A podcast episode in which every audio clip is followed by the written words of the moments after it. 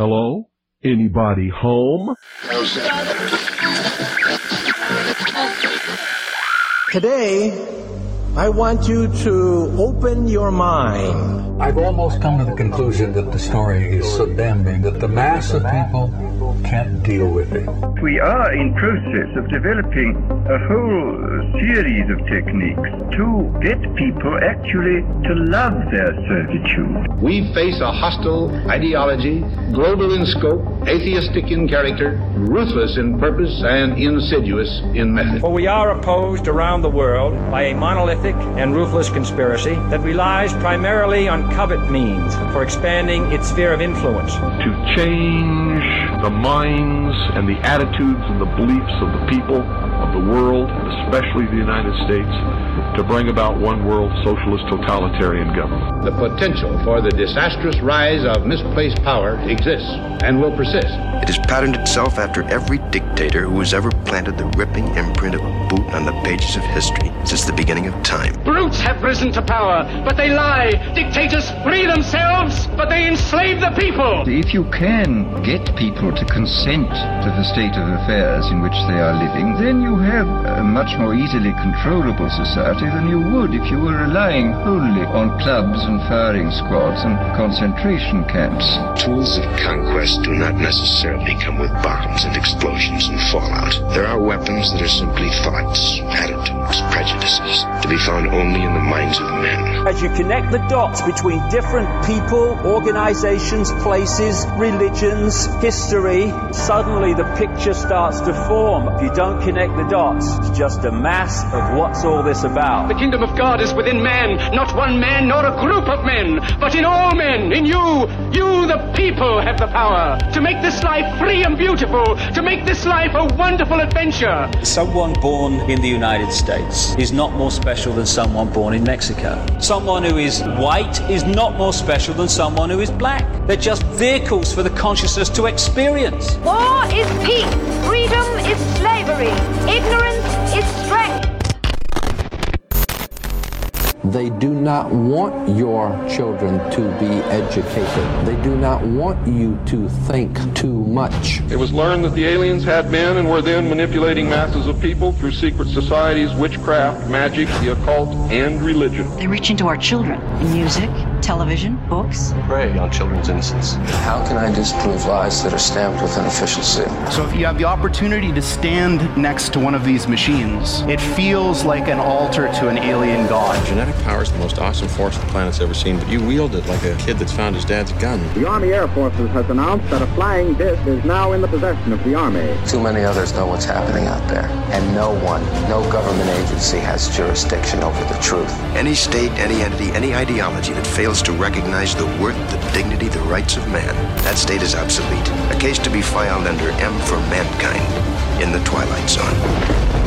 About time some of you got acquainted with the real hard truth. It's the heart that says, I will not acquiesce. Across the gulf of space, intellects, vast and cool and unsympathetic, regarded our planet with envious eyes. Each of us, when separated, is always looking for our other half. And the desire and the pursuit of the whole is called love. Heart perception will change everything. Freedom is the privilege to be right. Freedom from the disasters of our mistakes. Broadcasting from the Sonoran Desert, I'm your host, Ryan Gable, and you are listening to the Secret Teachings Radio, airing five nights a week, Monday through Friday, 10 p.m. to midnight Pacific, on groundzero.radio and the Aftermath FM app. If you'd like to listen to the Secret Teachings after the show airs, you can visit our website for the free show archive. It's pretty easy to find if you visit www.thesecretteachings.info. Or if you search The Secret Teachings on any radio or podcast player, you can find the show there and listen for free. If you have the financial means, you can take advantage of our end of the year special for our ad free archive. You get access to the ad free shows, the montages, my digital books, and a private RSS feed. We also have a special end of the year deal for the digital copies of my books. You can get all four, including my new book, Liberty Shrugged, all for $20 You can use PayPal or Cash App on the website. It's pretty self explanatory, but if you have any questions, comments, concerns, etc., email me at rdgable at yahoo.com or tstradio at protonmail.com. It's that simple rdgable at yahoo.com or tstradio at protonmail.com. Last night's show, Aren't You Glad I Didn't Say AI, is available right now in the archive. I also got an interesting email from Mike at Ground Zero, and Mike told me that he looked up Loab, L O A B, one of the AI demons we talked about last night, and said the name in Sumerian means container or uh, some kind of vessel, uh, container of lies, something to that effect. And I shot Mike an email back and I said, that's really interesting because containers or vessels or these kinds of things are references to what Francis Barrett, uh, a well known magician, he wrote a book called The Magus. He said that is one of the hierarchical levels in demonology, something that I had never read anywhere else. I, I only read that I found that in The Magus. And that's interesting because it means that Loab is not just kind of a random name uh, for this AI generated cryptid or this AI generated demon in the same way that the, the Krungus character we talked about last night, which is a reference to crud and fungus under the fingernail, he's not a, he's not a, a random name either. Krungus is a name that refers to the fingernails because as a demon, demons traditionally get into the body through the fingernails, the cuticles, the nail beds, etc. That's why witches have blackened fingers. It's you know part of the the symbolic representation of a deal that they made with a demon or the devil or something like that. Uh, so that was really interesting. Mike sent me that, and I wanted to share that with you here on the show because if you if you heard last night's show, that's just a little bit more information to go along with what we discussed. There's also an Ars Technica article that I found uh, this morning, actually, sort of wish I'd have mentioned it last night if I'd have found it. It was a, it's about a, a typewriter. They called it like a ghostwriter. Uh, and it is a typewriter that essentially a typewriter that uses uh, AI uh, and you can communicate with it. It's kind of like a chat bot, uh, but it's a ghostwriter, so it'll write things for you, which is, you know, take out the AI as we interpret AI and just put in algorithm, Algol, algorithm, uh, and you get, which is the demon star and you get those you know ghostwriters that major newspapers have been write, uh, writing with or using to publish articles, uh, especially for sports. That's why you find a lot of articles nowadays. They've got you know either misspellings or double, triple words or random symbols, and because I don't, I don't think they even have an editor check it. Uh, the editor doesn't even look at it. They just have the the system produce it and they publish it, and that's pretty much it. So anyway, I just wanted to share that with you about what what Mike from Ground Zero had said, from Aftermath had said and uh, also from that article I read this morning. Last night, uh, well, I should say yesterday morning, but yesterday uh, during the day uh, into the evening, I went on a hike with a friend of mine here in Tucson. Uh, my fiance Hope and I, we met up with uh, Joe, who's actually called into the show many times. You might remember him. And Joe and I and, and Hope, we went for a walk over near Colossal Cave, which is just southeast of Tucson and uh, we didn't we didn't get a chance to go in the cave. I, we we had to go and do some errands, so we ended up leaving after uh, after the hike and talking a little bit. But we took like a couple mile hike. I think it was a couple miles, and we were chatting and talking about you know just different things and uh, you know politics came up at one point, and Joe said it's kind of weird that abortion is like the foundation of our whole political system now. And I've thought that, and I've said that before here on the show.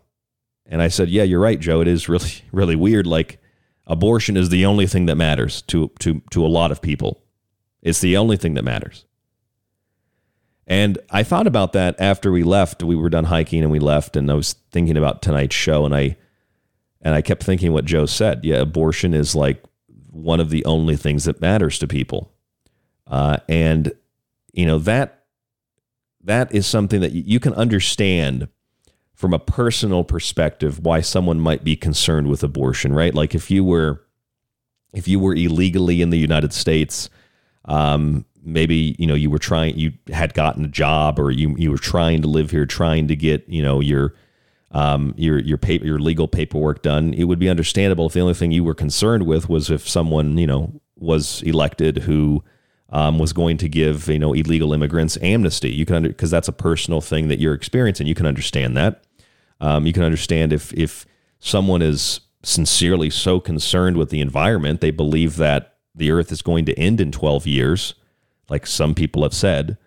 Uh, then you can understand why some people would be compulsively, obsessively, compulsively you know, just consumed uh, by a, a, a, politician or a, a, leader, a representative of the people uh, who is going to do harsh things to solve the climate crisis. Like, you can understand why people have those one track collectivized thought processes because they're consumed by uh, a bombardment, by an avalanche of information that is just constantly, uh, every single day, morning, noon, and night, pumping this stuff into their head. Uh, otherwise, and I'm not going to be the arbiter of how, of how I define this word. I'm not going to define the word, but generally speaking, a balanced person would be able to recognize that there's more than the issue of abortion. There's more than the issue of climate change. There's more than the issue of you know whatever it is that's on a one track uh, you know collectivized obsessive compulsive uh, uh, thought process. There, there's more than just a singular issue uh, that affects us culturally, societally, politically, economically, etc. There, there's more than a singular issue. Uh, obviously, people have, uh, you know, when you read a poll or something like that, there's always like a main issue. It's usually always the economy, uh, and that's understandable, of course. But you know, people that have one issue that's more important than other issues, they also have other issues that they're concerned with. When we're talking about something like abortion, you know, abortion is is is a is a singular mindset for some people. So is climate change, and the same thing goes for words like equity and equality, which I think kind of circle the drain of of racism. Uh, and the usage of this word has gotten so out of control that it is almost entirely meaningless now. Racism doesn't really mean anything. I mean, if you if you're using that word, then obviously, you know, it means a lot to you. In fact, I think it means everything to the people that use it. It's the way that they debate, it's the way that they discuss things, it's the way that they, you know, they fight their opposition and whatever. I mean, you could you could like Pepsi and someone else could like Coca-Cola and you don't like Coca-Cola, so there are races for drinking Coca-Cola. I mean, that's that's what people do nowadays. They just use those words because they they cannot discuss or debate things. They don't have any kind of um, they don't have any kind of substance. They just use these words. It's not just the activist types. It's everything is about racism. Everything is about the climate. Everything is about abortion, and all of these things kind of link and go together. Uh, one of the things that I thought was probably one of the best examples, but one of the most ridiculous things I think I've ever read, um, is there's a Netflix TV show called Ancient Apocalypse. It's by uh, the author and journalist Graham Hancock. I assume most of you know who Graham Hancock is.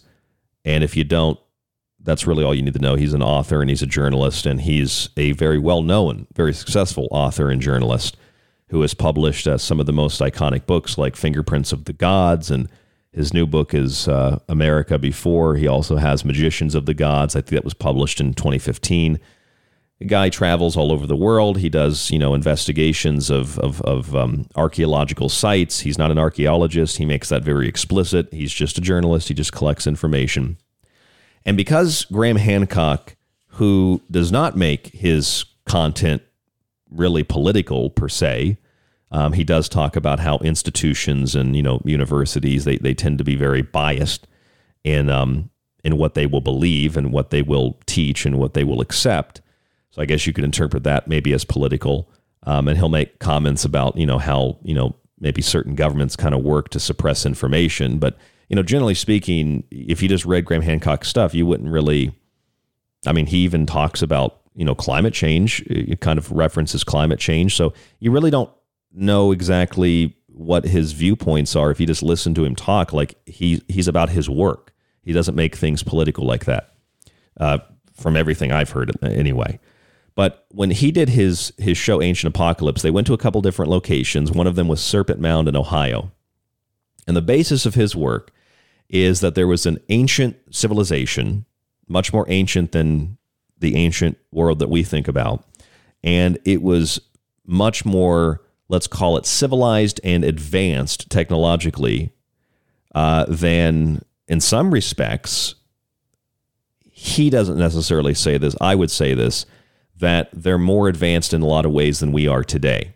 That doesn't mean they had iPads and they had airplanes, but the kind of culture that they built, um, the types of things that they constructed, were able to stand the test of time and the test of nature uh, and the test of geological upheavals that were global in scope and devastating to anything that wasn't built in solid rock, essentially.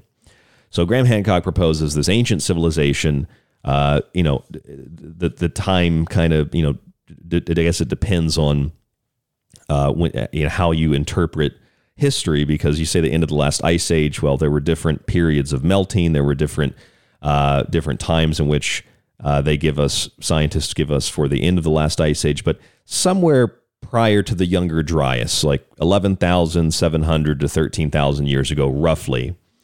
His hypothesis is his theory is that human society was much more evolved at this time period and that we were much more uh, sophisticated in our abilities to build things, uh, in our beliefs, and, and things like this. And when society essentially restarted after the end of the last ice age, you have these stories that come out of places like Egypt, uh, and that Egypt started uh, essentially at the height, at the peak of their technological development and then declined as if they had been given information that was preserved. And then after a period of time, that information was lost. It was no longer understood. So abilities to build and construct things, you know, in the later years of Egypt were much less sophisticated than they were at the height uh, of of those building uh, techniques and the height of knowledge, which was at the very start of the Egyptian civilization which is totally contrary to you know how civilization evolves and develops. And this is the case not only for Egypt but also other places around the world as well, including uh, in in parts of uh, the Indus Valley in India and, and places like that. So his theory is basically there was ancient civilization, much more advanced. And if you read his book Underworld, he proposes that a lot of the evidence for these uh, these uh, interconnected uh, parts of human civilization all over the world. Well, now it's it's underwater because of all the coastlines that were flooded uh, during the series of floods after the last um, ice age or at the end of the last ice age, different periods of time. So you got places like, um, you know, for example, Sicily used to connect to Malta. That's a lot of land that's now under the water. And as a result of that, there's probably a lot of evidence uh, under the water in those places around India, uh, Australia, the Americas, all over the world. A lot of land that went missing, a lot of land that's underwater, and he believes that a lot of the evidence is is is is there for this this hypothesis to be proven correct and true. So that's basic. That's just kind of in a nutshell what Graham Hancock proposes. His work is fascinating. But when he went to Serpent Mound in the TV show, they told him, and he posted the email online they told him, You cannot film here. Can't film here. Why? Because you don't believe what we believe, literally. This is part of what they told him. This is a sacred American Indian site. As its caretaker on behalf of the people of Ohio, past and present, and to the American Indian tribes whose ancestors built the mounds, our role is to ensure that Serpent Mound's integrity and preservation, both physically and in its historical interpretation, are maintained. So they said their goal was to make sure that Serpent Mound's historical interpretation is maintained. Then there was an article that has gone viral. That article is from the Guardian newspaper. The article says this A show with a truly preposterous theory referencing ancient apocalypse, is one of the streaming giant's biggest hits, and it seems to exist solely for conspiracy theorists. Why has this been allowed?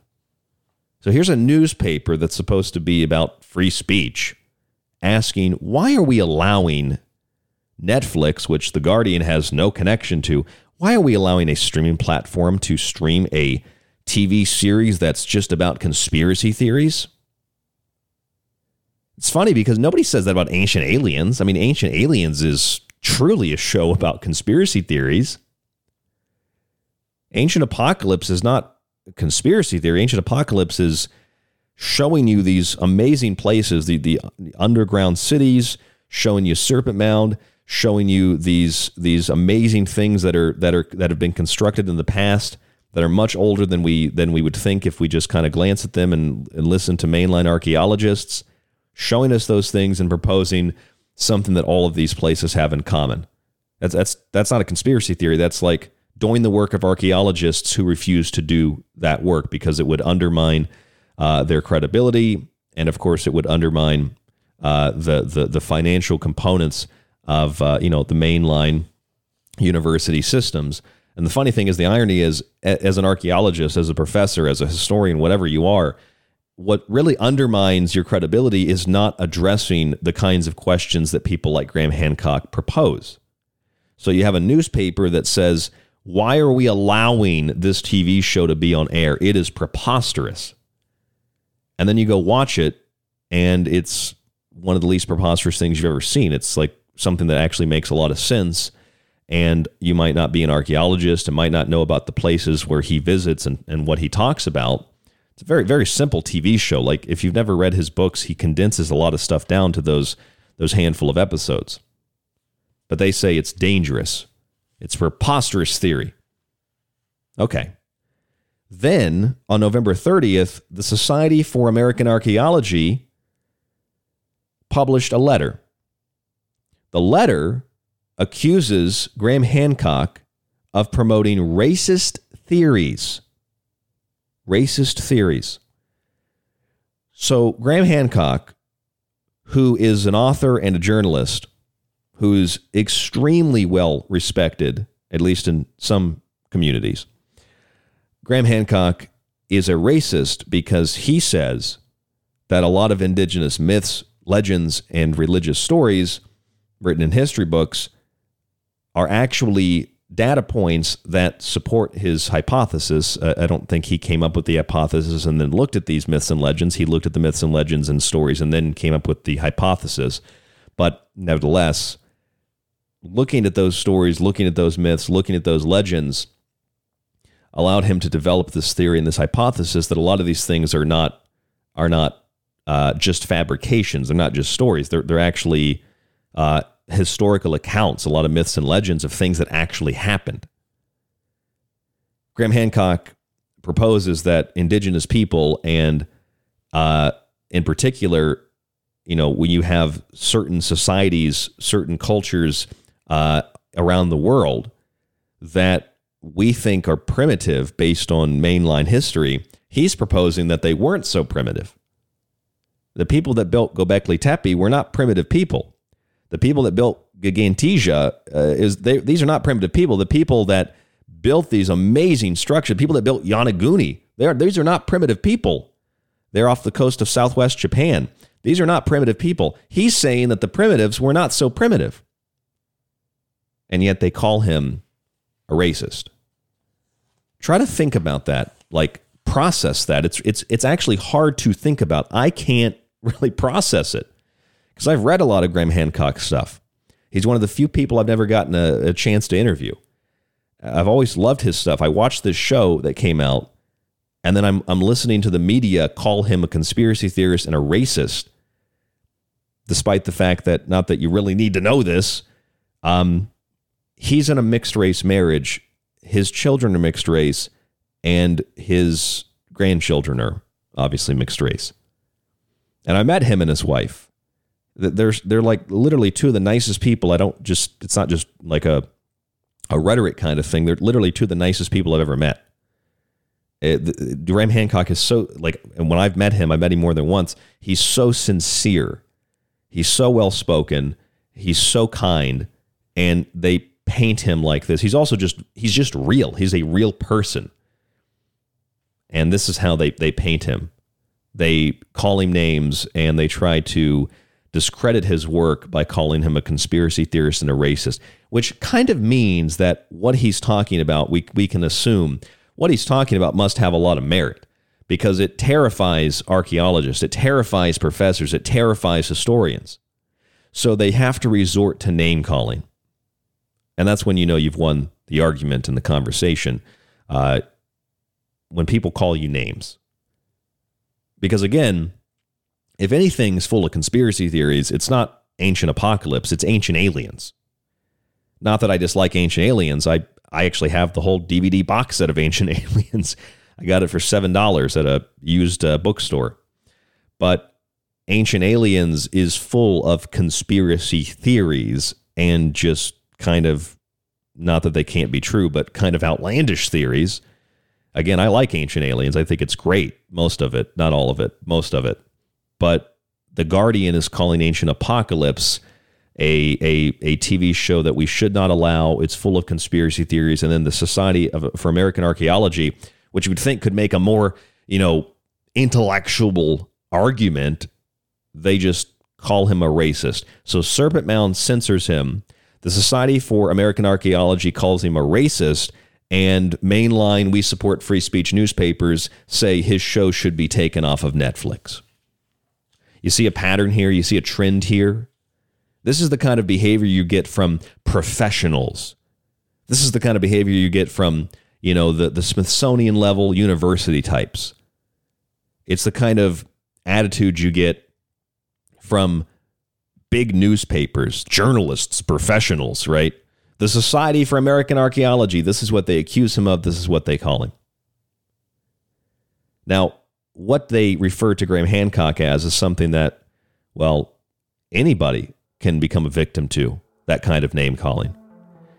Because it is this obsessive compulsive disorder that we collectively suffer from now. A one track collectivized thought process. If you don't believe that abortion is the biggest issue, you're a bigot who hates women. If you think that primitive man wasn't so primitive, well, that makes you a racist, which you would actually think it makes you the opposite because you're saying primitive man wasn't primitive. They were actually really intelligent and they built amazing things of which we have hard evidence and proof of. No, it doesn't matter. They still call you a racist. We're going to talk about the obsessive compulsiveness of this when we come back from break. I'm Ryan Gable. This is The Secret Teachings. Don't go anywhere. Hi, it's David Childress from Ancient Aliens, and you're listening to The Secret Teachings. The Secret Teachings radio show is on Facebook and Twitter. Just search facebook.com forward slash The Secret Teachings to like us and TST underscore underscore radio to tweet with us. If you enjoy the secret teachings and want to hold years of Ryan's research in your hands, visit the website and grab a physical and digital copy of Ryan's books. Occult Arcana will introduce you to sacred myths, folklore, magic, and alchemy. The technological elixir will take you from transhumanism and AI to black goo and UFOs. Food philosophy will change your mind about what we call food, germ theory, and geoengineering. And remember, shipping is always included. Some restrictions exist for international. Visit thesecretteachings.info. From Ground Zero to the Secret Teachings, keep your dial tuned to Ground Zero Radio. If you'd like to hear more of the secret teachings, if you missed a show or part of a show, sign up to the ever expanding archive at thesecretteachings.info. When you subscribe for a month or a year, you get access to the full show archive to every show after it airs. You can download and stream unlimited episodes and share your login with friends or family. With your subscription, you can also get access on the website to all of Ryan's digital books and the ever-growing montage archive. Just visit thesecretteachings.info and click on the Donate Subscribe tab at the top of the page. Use the secure PayPal link and start your membership today. By subscribing, you support The Secret Teachings, Ryan, and yourself. This is one of the best discussions I've been on in a long time. You guys are right on it. Howdy, this is Joe Mars, and you're listening to The Secret Teachings. If anyone can hear this broadcast, I'm still on Earth. This is the frequency of Ground Zero Radio. Ground Zero with Clyde Lewis, and The Secret Teachings with myself, Ryan Gable.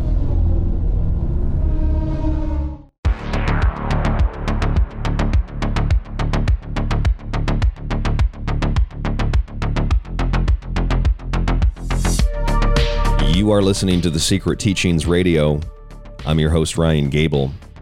Not that it should really concern you, but Graham Hancock, the lecturer, the author, the journalist, one of my favorite authors, one of my favorite people to listen to. Used to listen to all the Graham Hancock shows with Art Bell. I actually listened to one not too long ago, one of the uh, old Art Bell uh, streaming uh, radio stations.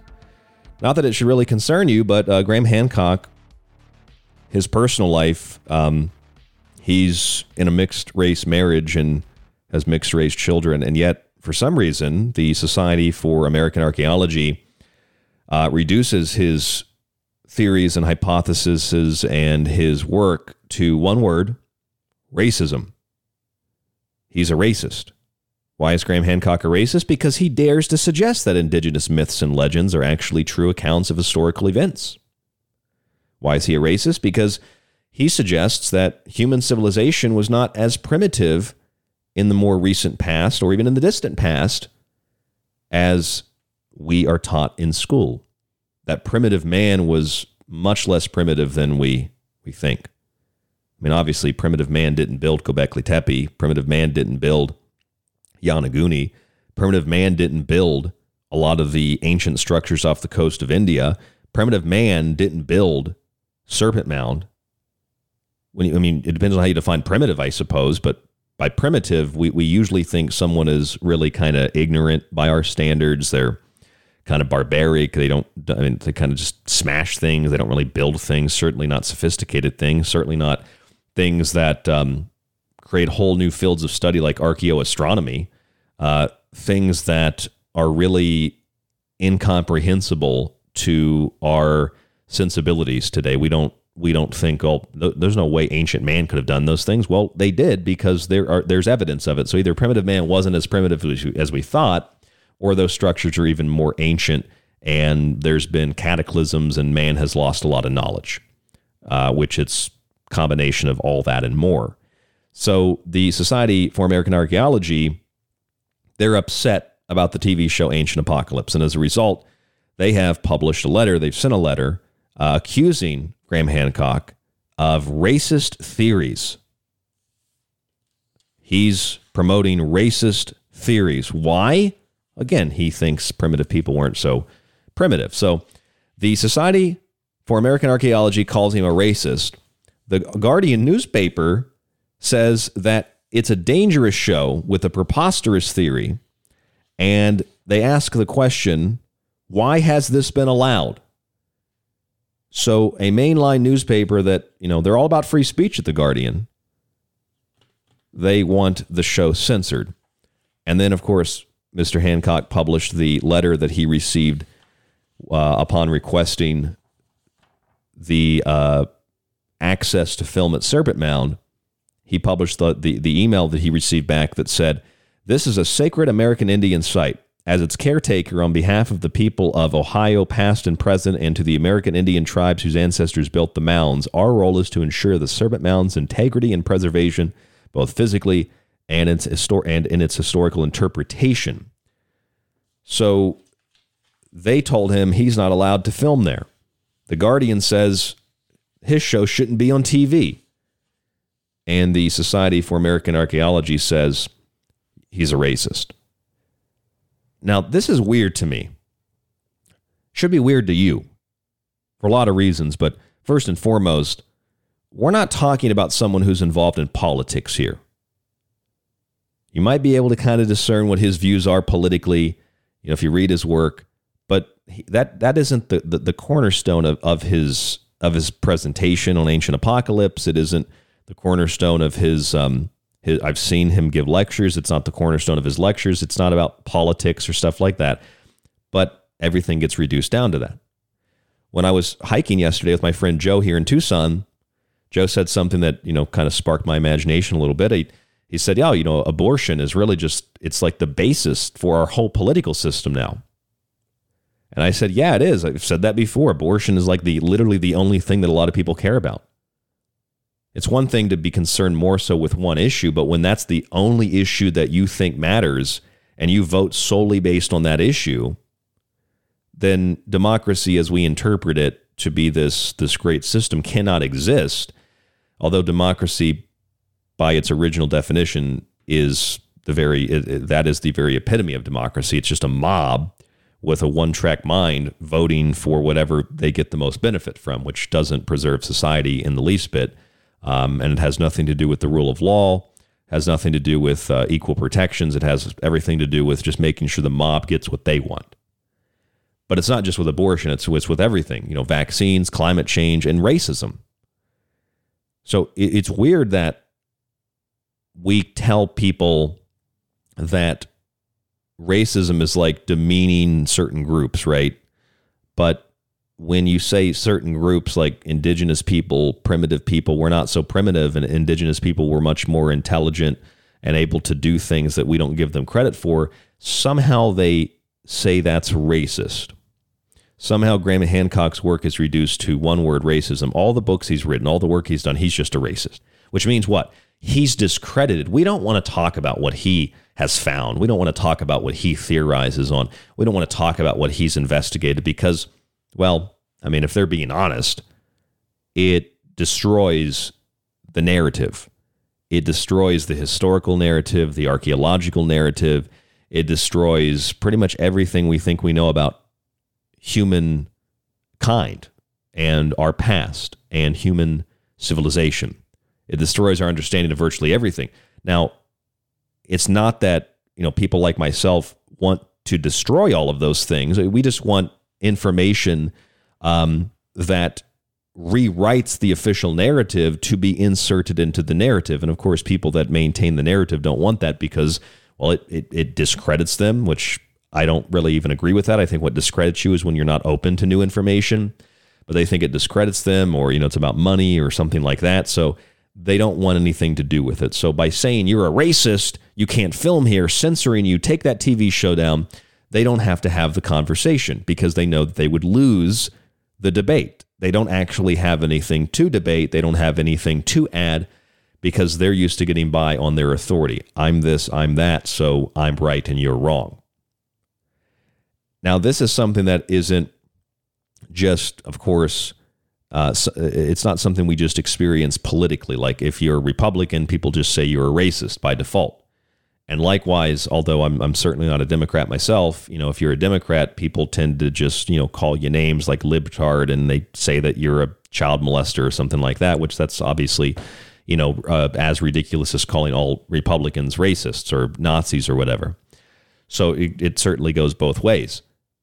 That is a sign that we don't have um, the will anymore to discuss and to debate things uh, or we're scared to discuss and debate things. We always call people names. We used to add that ad hominem, you know, uh, argument for everything. But these words also, I think, are like words like racism. It, it, it's almost like a, an obsessive compulsiveness. When I was a kid, and even to this day, I'm 31, I myself am kind of, you know, OCD. But I've always told people I'm not OCD, I'm, I'm just OC. I'm, a, I'm just obsessive compulsive. I, I don't consider it a disorder. I don't consider it a disorder because I've turned my compulsiveness into this radio show. And I've turned my compulsiveness into writing books.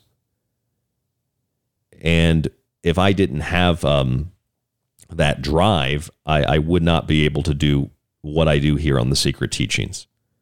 It's because I'm I'm usually pretty well organized. I'm very compulsive about getting stuff done when it needs to be done call that perfectionism, call it whatever. I've always seen it as kind of like an obsessive compulsiveness because I, I am obsessed uh, with making sure things are done the right way most of the time. But I don't consider it a disorder because it's it's actually allowed me to live the life that never thought I would be able to live. Like I can do this show, um, I can write books, and then I can just go do whatever I want to do after the show. I don't have to show up for a nine to five job anymore. I don't have to do any of that. I don't really make a lot of money here on radio, but it's enough to get by because I live a simple life. So it's not really a disorder. But if you define obsessive compulsive disorder, it's I, I'm just bringing my past up to to to link us to you know this definition of OCD. OCD, in terms of it being a disorder, OC in terms of it being a disorder, is when a person feels compelled to do certain things to alleviate pressures or fear or intrusive thoughts. So I want to take the idea of, of racism in regard to the Graham Hancock story and apply it to that definition of obsessive compulsiveness or obsessive compulsive disorder. When someone feels compelled to do something because it's going to, they hope, alleviate, you know, fear or, you know, intrusive thoughts. So they do things compulsively. Like instead of debating with Graham Hancock we're discussing what he has to say, we just call him a, a racist and then hope that he goes away. And the way that we call people names like that is an obsessive compulsiveness. We don't want to debate them. We don't want to discuss what they've what they've brought to our attention. Uh, we don't want to to have a conversation. We don't want to be human. We don't want to communicate. We just want to prevent you know Graham Hancock from filming, take his TV show down, censor him, and call him a racist. I mean that's the same kind of thing that whether you like Alex Jones or not, that's what they did to Alex Jones. Prevent him from being on certain platforms, call to censor and ban him on everything and then call him names and then you know so basically what you're doing is you're canceling out somebody you're preventing them from speaking preventing them from publishing things preventing them from being able to express their views and then you're creating this straw man that you can represent you can use to represent that person you can you know load onto it whatever terrible things you want to load onto it and then you can burn it down and people will think that that's justified because well he's all these terrible things. And now there, it, it's one thing for that to happen to Alex Jones. It's another thing for that to happen to Graham Hancock. I mean, he's always been criticized, but he should be censored. His show should be taken down. He he's a racist. That doesn't make any sense. You know, sometimes when you call someone a racist, like you can almost kind of maybe see where someone's coming from if you want to like play with the definition. There's no way to play with the definition of the word racism and have it apply to someone like Graham Hancock at all, in my view, anyway. When when when when the Society for American Archaeology referred to his theories as racist, this is part of the cultural obsessive compulsive disorder. Whether you're an archaeologist or you're just some person on Twitter, you feel compelled to perform certain actions. You feel compelled to be a social justice warrior. You feel compelled to target people based on their views. Why? Because you need to alleviate some kind of fear or some kind of thought or some kind of pressure. What is the fear? What is the thought? What is the pressure? Of you being called those things, of you being labeled as one of those one of those kinds of things racist sexist, sexist whatever that's what that's what the obsessive compulsiveness is you you have to obsessively compulsively call people names degrade them demean them defame them etc because if you don't do it someone else will and if someone else does it they might call you those things so you terrify people and they alleviate those fears that they have of being called those names themselves by, well, stereotypically and obsessive compulsively or obsessively compulsively doing that to other people. And when when you have someone like a Graham Hancock being referred to like he's a racist and he, you know, why is his show allowed on TV, says the Guardian. That's that's a that that is a question that they actually proposed. That's not hyperbole. They actually it says why has this been allowed? Why has this TV show with a preposterous, dangerous theory been allowed on Netflix? The weird thing is nobody's asking that about Ancient Aliens, you know, right? Nobody's asking that about the dime a dozen ridiculous, stupid TV shows that are on TV every day, every night.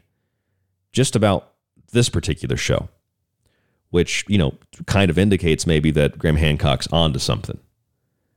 But that's not that's not really the point. The point is to respond in this way, censorship, racism, can't talk, delete the show, cancel the show. Not that that's going to happen. Netflix has realized that they don't, you know, they're not going to capitulate to the mob anymore.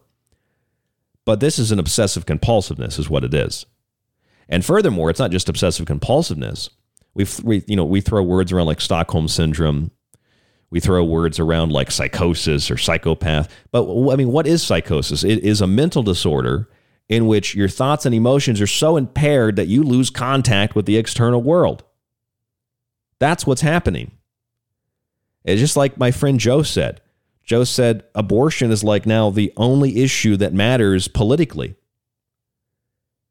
And we've talked about that here on this show as well. And it's like, yeah, it's not just the, the abortion, you're pro choice or whatever. It's abortion in the sense that, like, the whole political system now is divided on whether you're this or that. And it's not just abortion, but abortion's a really great example. If you're not for abortion in all cases, then you must hate women. If you like Ancient Apocalypse on Netflix, you believe in racist theories of human uh, human civilization. Like, what does that even mean? What, what, what does that mean to believe that primitive people weren't so primitive? How is that racist? Isn't that the kind of the opposite of racism? And what primitive people are we talking about? Are we talking about primitive indigenous people in uh, I mean, like in, in Australia, in Europe, where where are these? You know, in Japan, where are these primitive people? They're all kinds of ethnicities and races and backgrounds and cultures. What what's really disgusting and racist, and what we shouldn't allow, is this this kind of name calling and this kind of censorship. I mean, the guy's a journalist. He even says he's not an archaeologist, and this is how they respond to someone like Graham Hancock because they're doing to Graham Hancock what they, not that it's going to affect him much, but they're doing to Graham Hancock what they've done to Alex Jones. They're doing to Alex Jones and, you know, uh, what they're doing to the average person. It's the same kind of stuff that we get here on Ground Zero. It's the same kind of stuff that people accuse Clyde of. People accuse me of. You're this or you're that because you said this or you said that or you believe this or you believe that. So that makes you this or that. Not everything is a matching game. That's that's that's what these people pretend. It's like, you know, the matching game, you lay the cards out and you're looking for two things that match. People, oh, Clyde Lewis said this, so he must be he must be a racist, or he must hate Christians because he interpreted the Bible differently than me. Oh, Ryan Gable must be a, a, an atheist because he said he believes some of the Bible is just myth, or he believes some of the Bible is just a metaphor. Yeah, but some of the Bible is also true.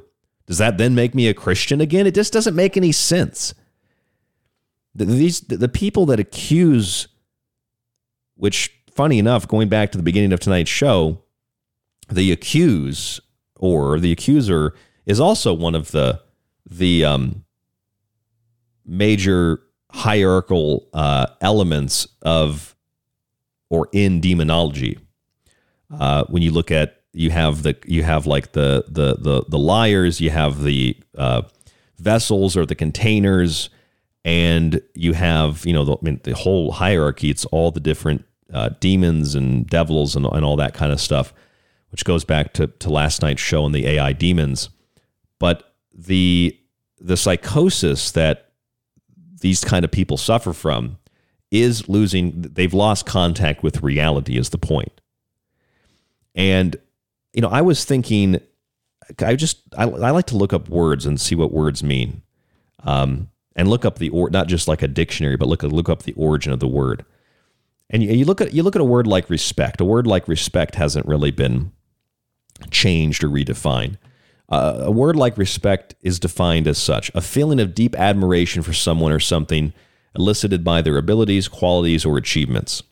Now, I respect Graham Hancock for those reasons.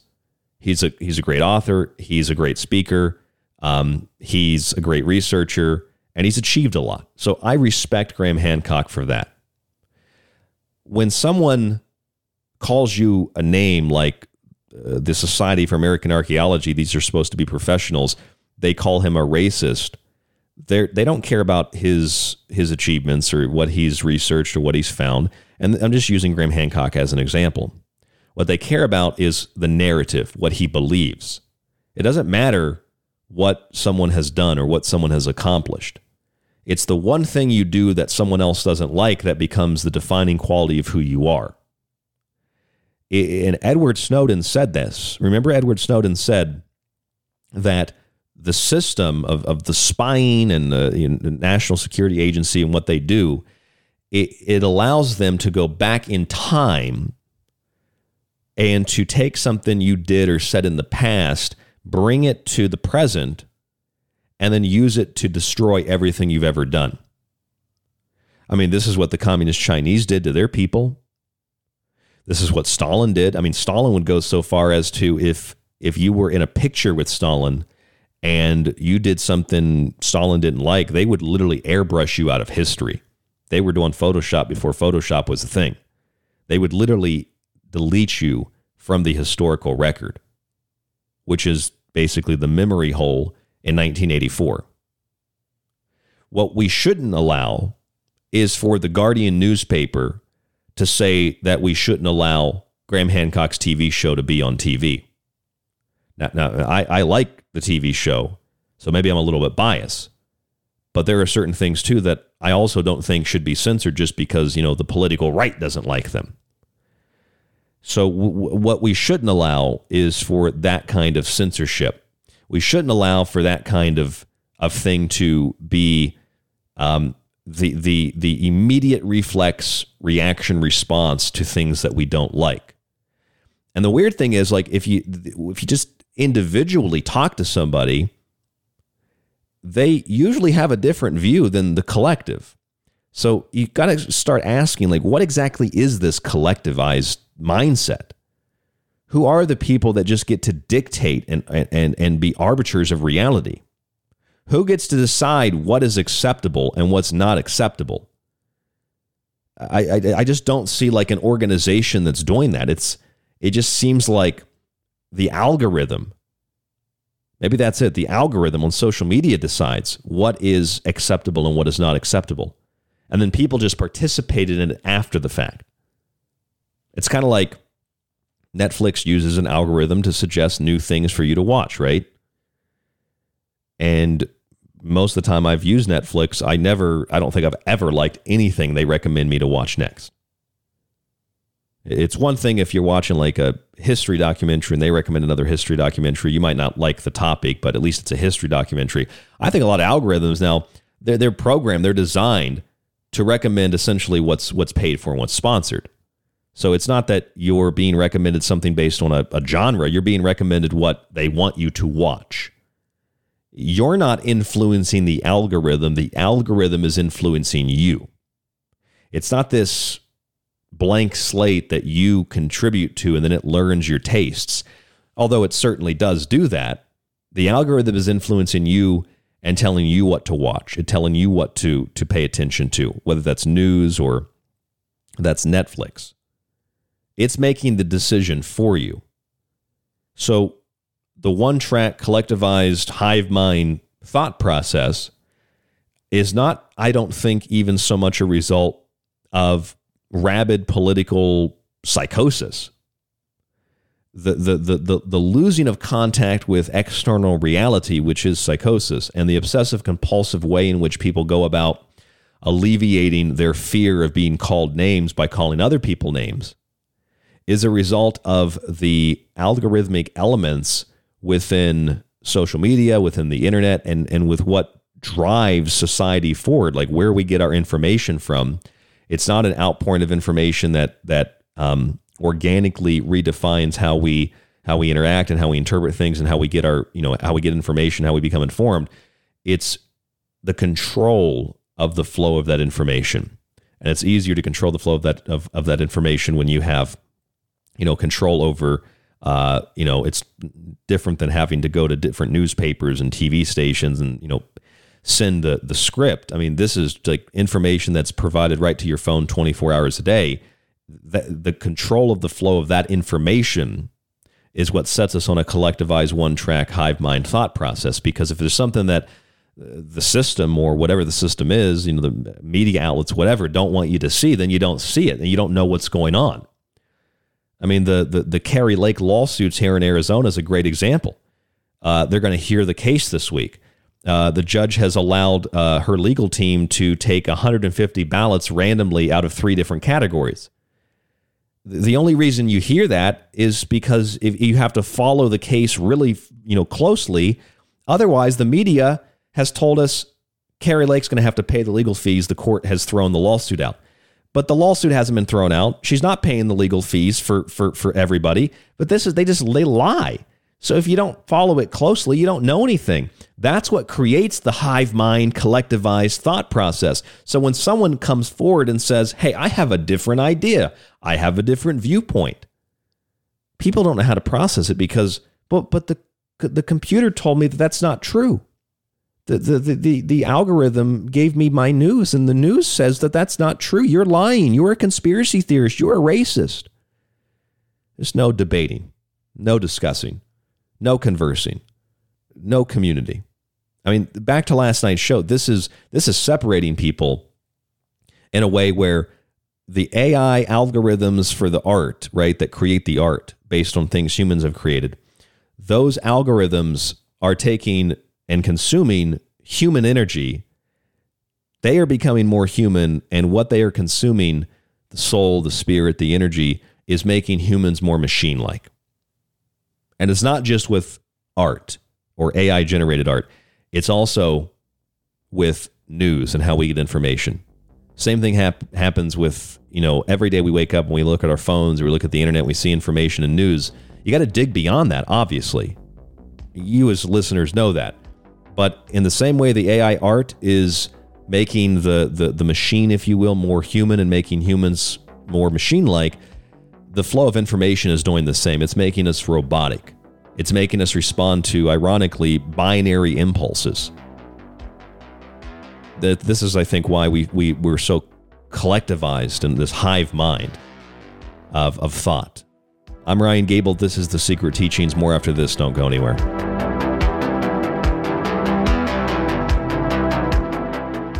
You are listening to The Secret Teachings.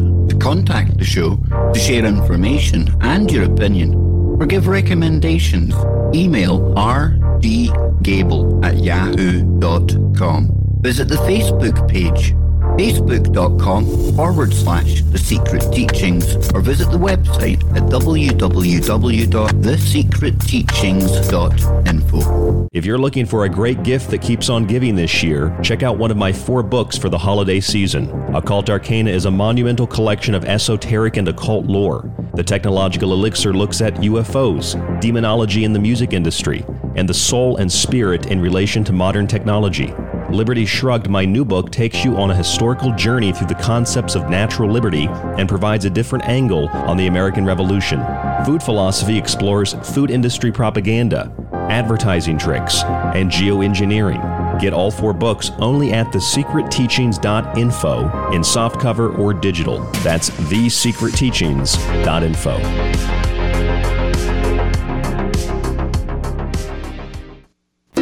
you'd like to hear more of the secret teachings, if you missed a show or part of a show, sign up to the ever expanding archive at thesecretteachings.info. When you subscribe for a month or year, you get access to the full show archive to every show after it airs. You can download and stream unlimited episodes and share your login with friends or family. With your subscription, you can also get access on the website to all of Ryan's digital books and the ever-growing montage archive. Just visit thesecretteachings.info and click on the Donate Subscribe tab at the top of the page.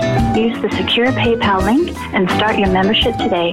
By subscribing, you support The Secret Teachings, Ryan, and yourself. People ask me all the time what they can do to take control of their lives when facing a daily onslaught of dis and misinformation. I say take control of your body and mind with water filtration. Visit www.thesecretteachings.info and click on our affiliate sponsor link with Pro One water filters at the top of the page to search for a water filter for the home, camping trip, and even the shower. They filter countless contaminants and make a wonderful gift for friends, family, and yourself. That's Pro One water filters at thesecretteachings.info. Hello, folks. This is Jordan Maxwell, and you're listening to The Secret Teachings. Excellent shows with your host, Ryan Gable. Think about your hero when you're at ground zero and crawl out through the fallout back to me.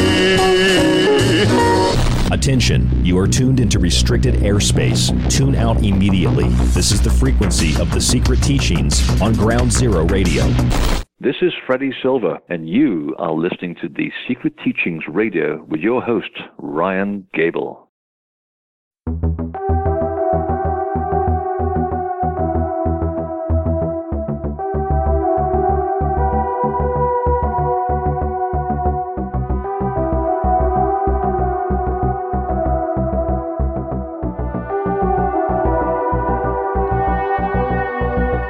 You are listening to the Secret Teachings Radio. I'm your host, Ryan Gable. You can catch the show Monday through Friday, five nights a week, 10 p.m. to midnight Pacific, on groundzero.radio and the Aftermath FM app. If you missed part of tonight's show, or if you'd like to listen again, or any of our other shows, if you missed them or you'd like to listen to them again, just search The Secret Teachings on any radio or podcast player or app, and you should be able to find the show pretty easily or you can visit our website and you'll find the free archive there www.thesecretteachings.info. If you have the financial means, it's not very expensive at all. For the whole year, you can subscribe to the show, get access to the montages, the digital books to read and download, and to our private RSS feed. Visit our website and subscribe today. It is discounted for the whole year, $40. You get all of that and that is on the website at thesecretteachings.info again. It is our end of the year, Christmas, holiday, holy day, Black Friday special deal, which will be active until, well, another 10 or so days uh, until around January 1st. Sometimes people contact me like a day after a sale and they're like, Can I still take advantage of it? And, and usually I say, Yeah, but Going to cut it off on January 1st. Um, so if you want to subscribe, that is uh, the cutoff date for the reduced cost for the next year. Again, the website www.thesecretteachings.info. And if you'd like to contact me for any reason, rdgable at yahoo.com or tstradio at protonmail.com. Just as AI generated art consumes creative energy to become more human, as we talked about last night, humans become more mechanical in the process. Algorithms direct our attention by suggesting what we will be interested in watching or listening to. In essence, human consciousness in this way is reduced to a binary system of zeros and ones. Every conversation, every interaction, every debate is reduced to this binary code. It's a type of programming where an automatic responses can be interpreted based on the input of an operator. For example, if I take a calculator and I type in 1 plus 1, I know that if I click the equal button, it's going to say 2. No matter how many times I type 1 plus 1 in, unless you have one of those Orwellian calculators, uh, if every time you type 1 plus 1 in, you're going to get the answer 2 every time you're typing something on Microsoft Word and you hit the enter button, you're going to bump down a space. That's the programmed reaction. That's how it works. If I click on the um, the uh, sound button on my computer, I can turn the sound up or down. It's not going to turn the, the lighting up or down. It's going to turn the sound up or down. That's just that. It's pretty simple. You know, push the button. There's a reaction. It's very simple to understand. Might even sound like a silly example. But you can do this with humans as well.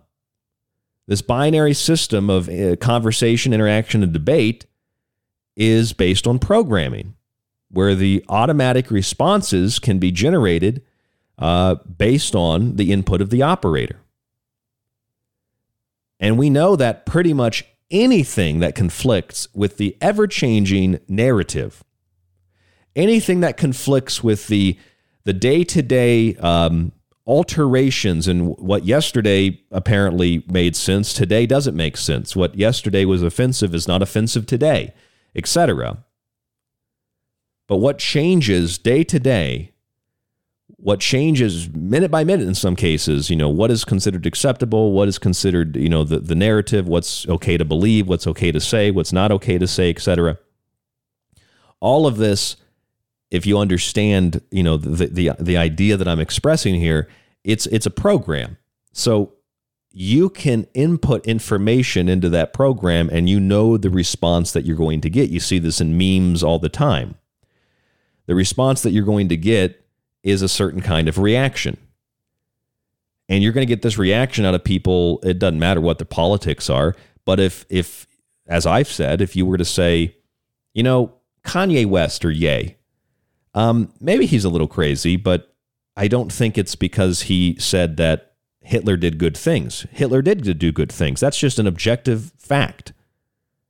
Doesn't mean he didn't do bad things. It's just an objective fact. He did good things.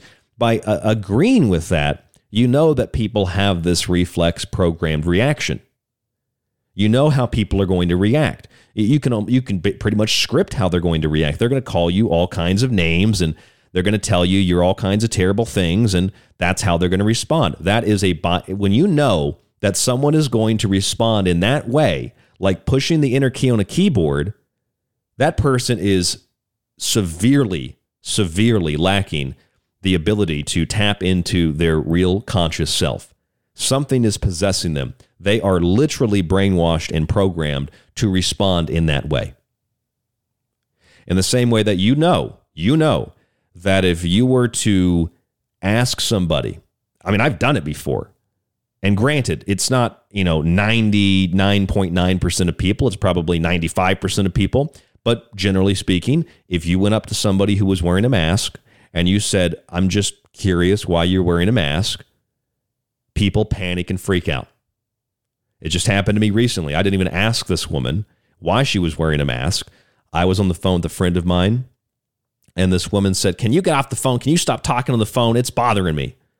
And it, it wasn't like, I'm in a quiet restaurant. I was in a very loud store, and this woman says this to me, and I said, "Yeah, sure. I'll I'll, I'll stop talking on the phone as, uh, as as soon as you take that mask off and stop spreading mold and fungus and bacteria." Like, why are you even wearing that mask? She just the woman freaks out and leaves the store. Like, literally has a freak out. Like, starts shaking. That's the I know that's the program reaction. And if I say, "Oh, oh, I'm so sorry. Yes, I'll I'll I'll, I'll do what you want me to do," Just like when people used to say, put on a mask or you can't come in here. Oh, sure, I'll do what you need me to do and want me to do right now. I'm so sorry I wasn't doing it before. They feel, you know, like they've they've done something good and, and their reaction is very binary again. It, it, this this is the same thing you get doesn't matter what the issue is. You talk about abortions, it's a very binary issue, right? You either believe that abortion should be legal in every case whatsoever, that it should be on demand, or you hate women which is an outrageous thing to say because if you like women, whatever that's supposed to mean, um, as a man, I like women. I don't know what that's supposed to mean. Uh, if you like women, you know, if you believe women have rights, which I, I don't know what kind of barbarian doesn't think people don't have rights, then you would probably not be an advocate for abortion. You'd be an advocate for information. You'd be an advocate for like safe sex and responsibility. You'd be an advocate for a woman having a child, which is like a, a, a, superpower I don't have as a man. And you'd be in favor of breastfeeding, which is a superpower I don't have as a man.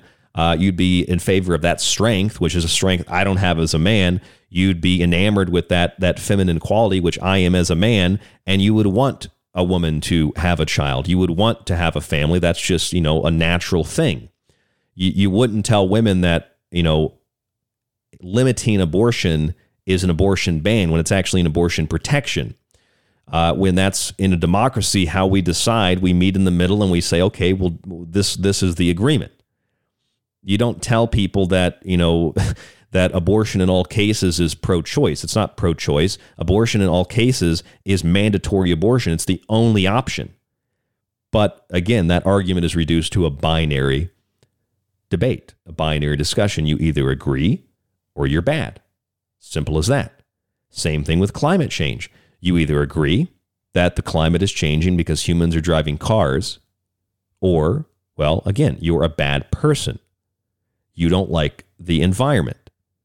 You don't like the climate. You know, whatever these statements are supposed to mean, it's extremely binary. If you don't want to drive an electric car because you can't afford one, then you're a bigot. Hell, you're a racist. You're all these terrible things.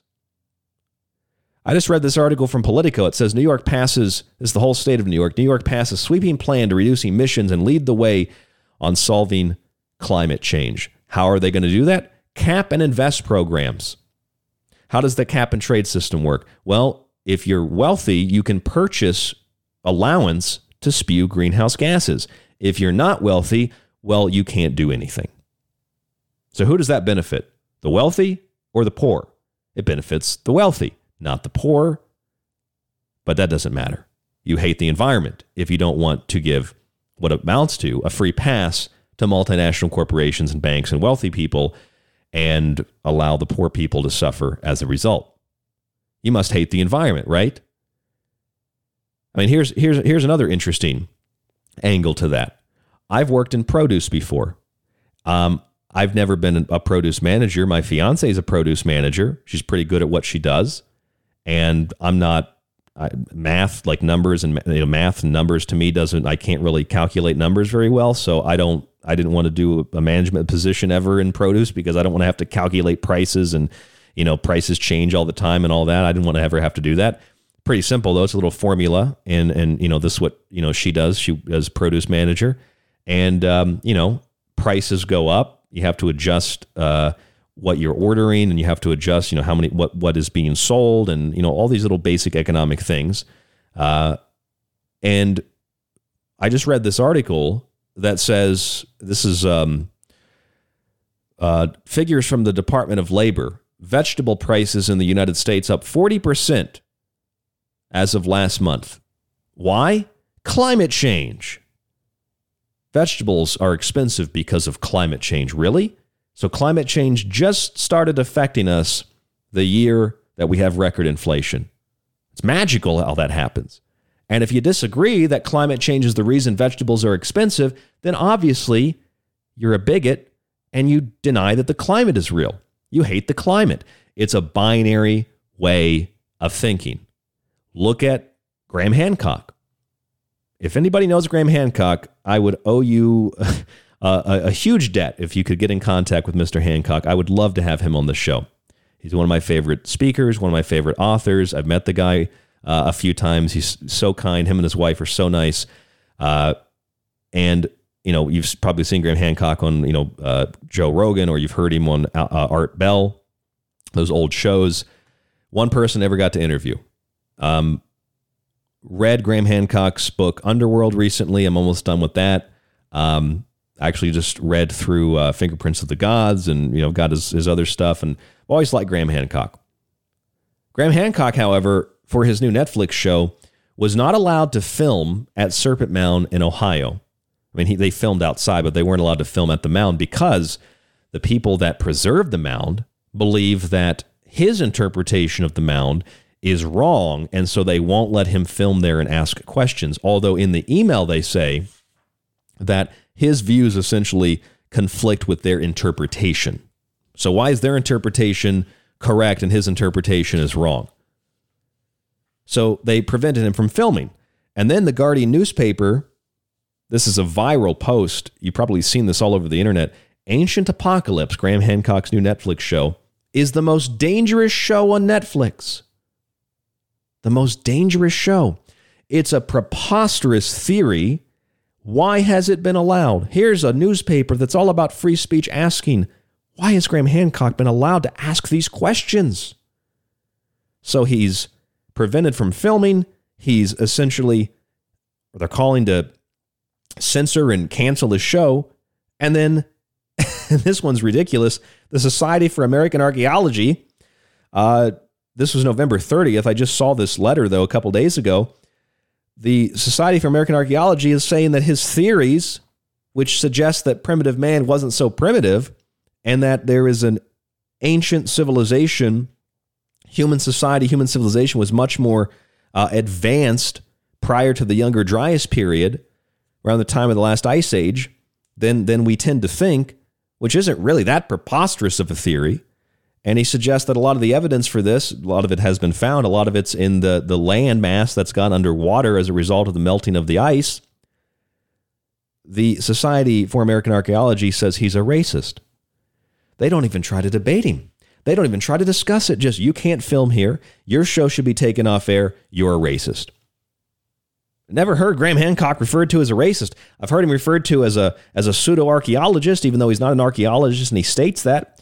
I've heard him referred to in a bunch of other derogatory terms, but never as a racist. He's eh, not that it matters, but he's in a mixed race marriage. What what, what is wrong with these people? That's the binary thinking.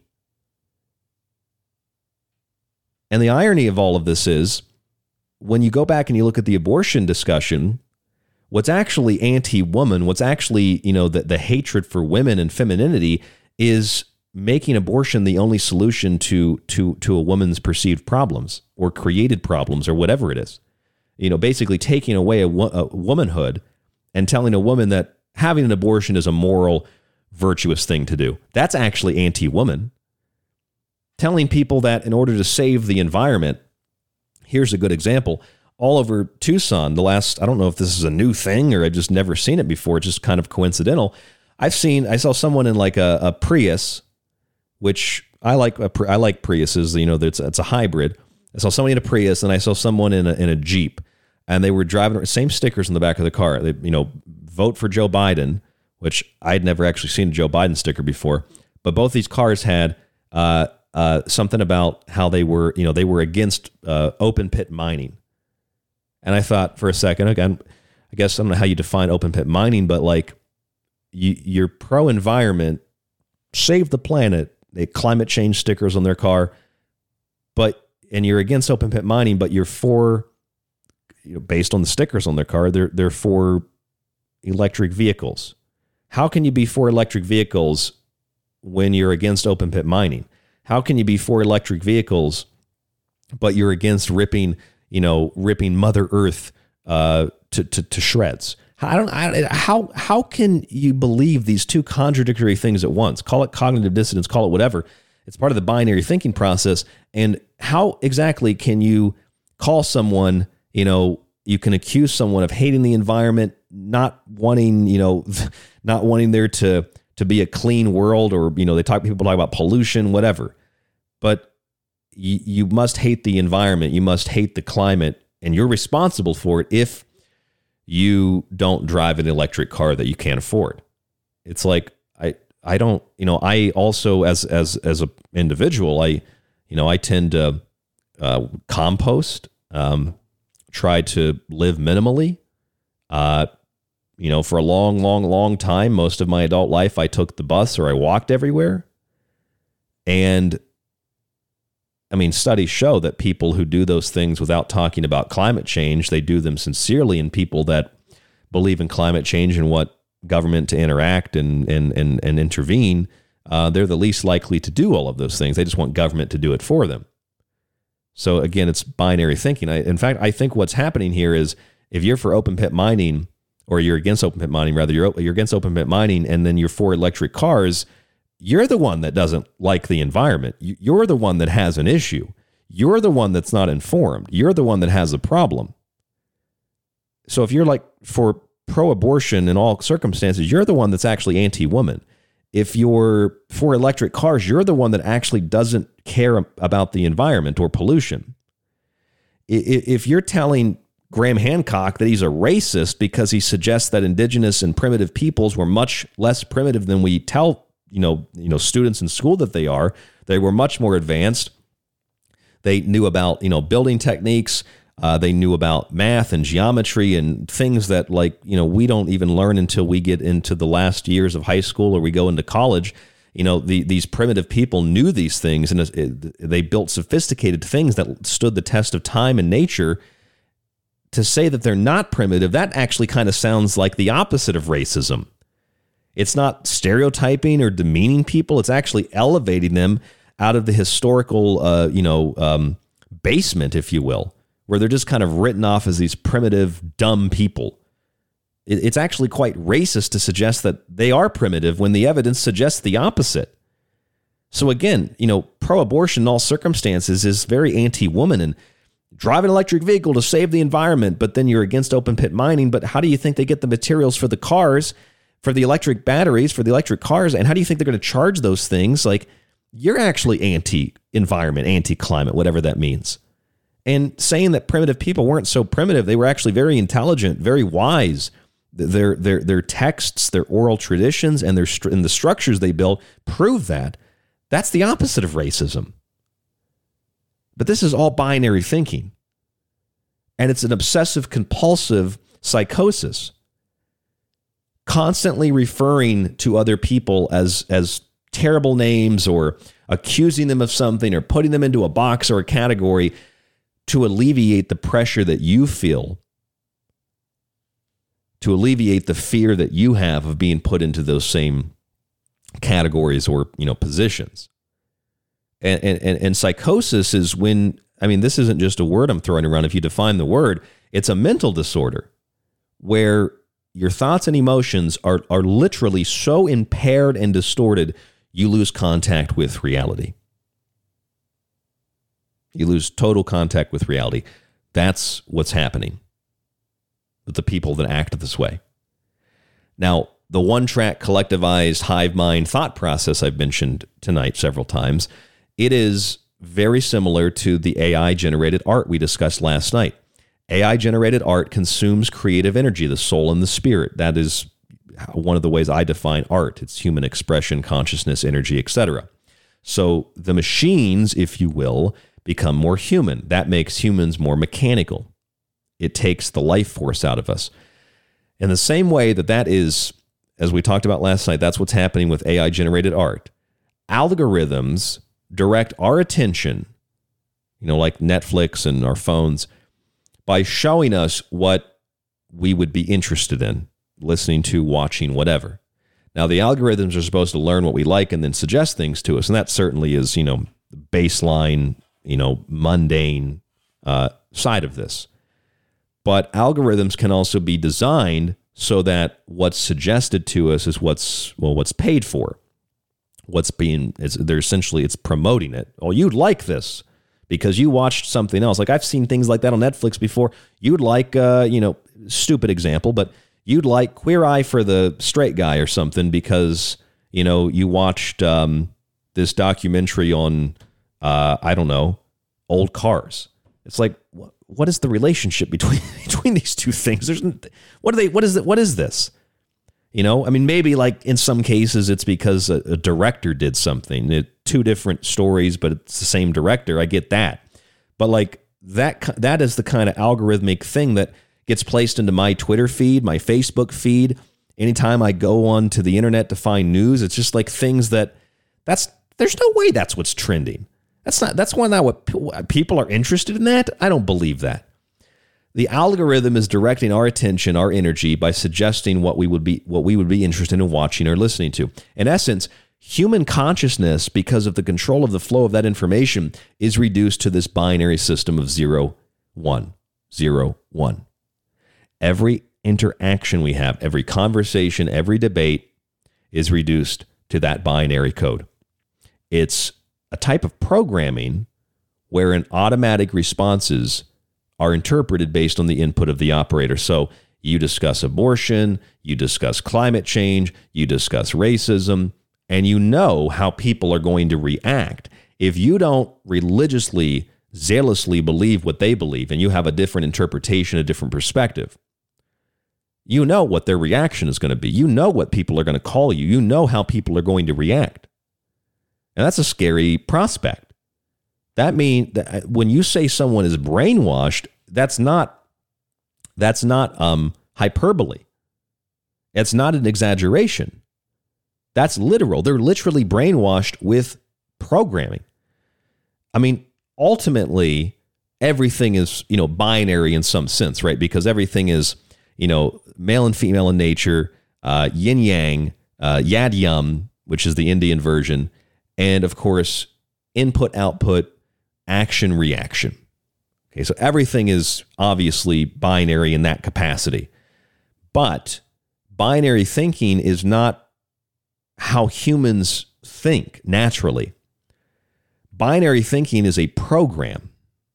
Binary thinking is this or that and there's no in between. Binary thinking is like the basis of virtually every political conversation.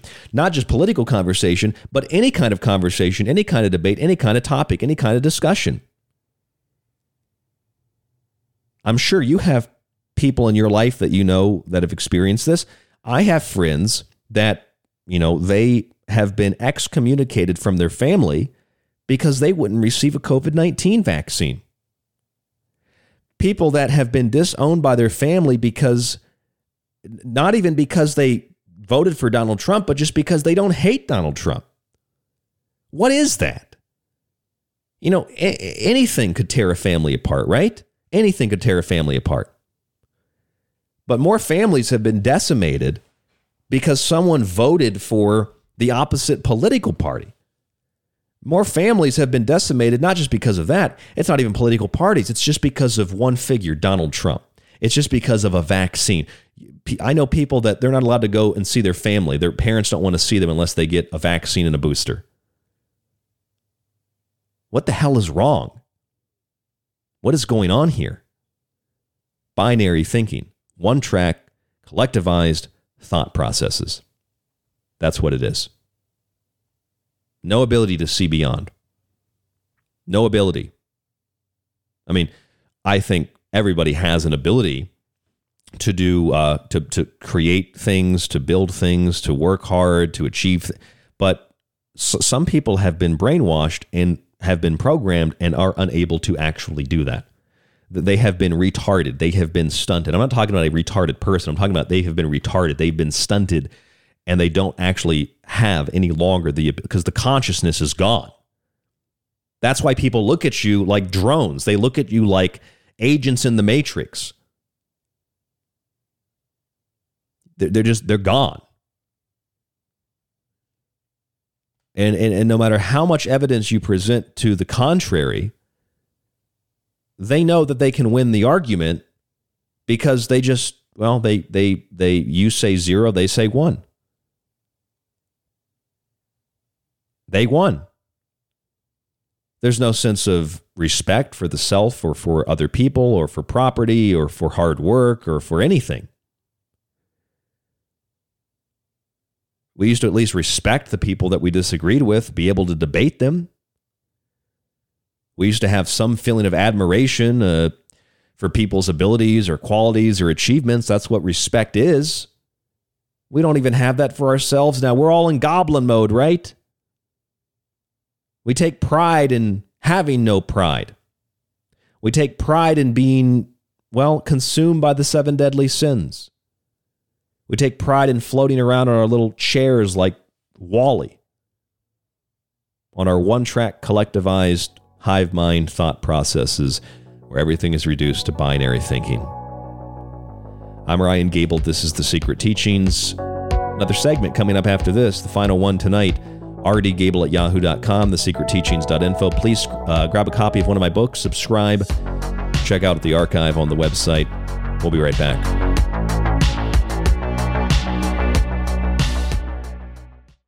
You're listening to The Secret Teachings. For more information on the show or to contact Ryan, visit thesecretteachings.info or email Ryan at rdgable. Hey, this is John Peasy at johnpeasy.com, and I'm here with Ryan Gable from The Secret Teachings.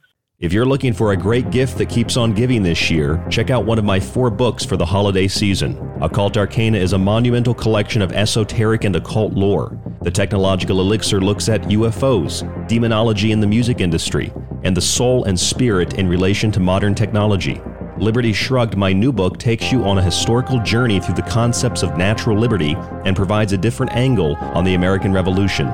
Food Philosophy explores food industry propaganda, advertising tricks, and geoengineering. Get all four books only at thesecretteachings.info in softcover or digital. That's thesecretteachings.info. You could listen to this. And again, you know, people say David has no evidence, David has no evidence.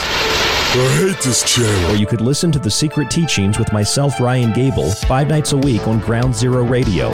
Join us to explore the outer limits of history, symbolism, parapolitics, and more. We'll explore a little bit of everything, but don't take my word for it. I'm kind of like you. I'm the last of a dying breed, a generalist. That's The Secret Teachings, five nights a week on Ground Zero Radio. This is Kev Baker of The Kev Baker Show, and you're listening to The Secret Teachings with Ryan Gable. Thanks, Ryan. This is David Knight with the DavidKnightShow.com, and you're listening to The Secret Teaching. Broadcasting from somewhere between the normal and abnormal. A collection of question marks. No reason, no explanation. Just a prolonged nightmare in which fear, loneliness, and the unexplainable walk hand in hand through the shadows. It's The Secret Teachings on Ground Zero Radio.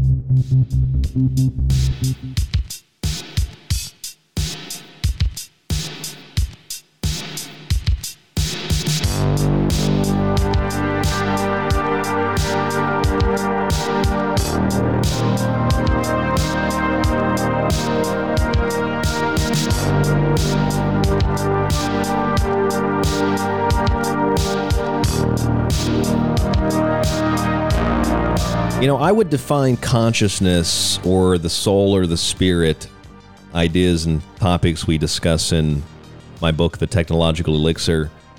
I would define these things as the very essence of what it means to be human, the very essence of what it means to be the animated element of the physical body, which is gross matter, material, the meat suit, whatever you want to call it. Consciousness, the ability to express yourself, to create things, beautiful things, usually art, to build things, etc. That is what it means to be human. That is essentially what the human is. Uh, we are creative forces. We are call us extensions of God or whatever you you choose to to put into the category of you know God or the divine or the universe or whatever. And as I said last night, we have AI generated art and AI generated um, things that are based off of what humans have already created. So the AI generated art, the algorithms are basically consuming what we've created, and then they are creating their own thing. And although it might be cool, it, it is just taking things humans have done and turning them into an AI creation in, in essence, because it's learning through patterns, it's learning through the programming. And that makes humans more mechanical while the machines essentially become more human like. In the same way, algorithms direct our attention by suggesting what we're going to be interested in listening to, what we're going to be interested in watching, what we're going to be interested in in general. And when we allow the algorithm to make those decisions for us, whether we think the algorithm is is unbiased or not, uh, human consciousness is reduced to a binary system of zeros and ones, ones and zeros, zeros and ones, ones and zeros. Everything we do is reduced to a binary system. Everything we do is reduced to binary code. It's a type of programming where you, if you understand the code, is pretty simple, then you know how people are going to react to certain things. You know how people are going to react when you say certain words, when you make certain statements, when you express certain political views. You know how people are going to react when you talk about abortion. You're either on their side or you're not. And if you're not, then you hate women. Even though if you're pro abortion in every single case and you believe in open abortion, no restrictions, it's essentially mandatory abortion because then there's no other option. And you don't teach about self respect and responsibility and having a healthy relationship and the beauty and the wonders of having uh, you know childbirth and, and breastfeeding and having a child you know things that men can't do. The people that are pro-abortion in all cases that mandatory abortion that that really is anti-woman. Same thing with like climate change right? You don't want to drive an electric car you must hate the environment. You can't afford an electric car you must hate the environment. Doesn't make any sense. You know you don't you don't want to pollute the planet because that leads to global warming, but you're totally fine with basically just ripping raw rare materials and, and, and metals out of the earth to build the batteries for the electric cars. As long as you don't have to see it happen, you know, you can drive your car down to Whole Foods and, you know, get your expensive food and go to your back to your expensive house and everything is okay. You don't have to deal with the consequences. You can just feel morally superior because you support abortion or because you, you know, believe that the climate is changing and you drive an electric car, so you've done your part, which gives you moral license to be a more ridiculous uh, and disgusting person. It's the same thing in like if you study, you know, like weight loss and diet, the people that say, well, if I you know, do a little extra walking today, then I can have a pizza tomorrow. I mean, you, you give yourself moral licensing to do things that are more harmful to you rather than just being consistent about it. The people that say that they care about the environment are people that are least likely to do things that are actually beneficial to the environment. That's just across the board. The people that tell you how much they care about poor, innocent people are the ones that tend to be the liars and the thieves and the cheaters and this and, and, and all those things. It's just just psychological fact, if you will. It's, it's just a fact. People that have to constantly express who they are in, in those ways, they're, they're usually psychotic. They're disconnected from reality. They're not good people. So they have to keep telling you they're good people because they have to convince you and convince themselves rather than actually acting in a way that, you know, people could interpret like, oh, they're a good person. They're actually doing this. Instead, we just say that we're doing these things, which brings us to racism.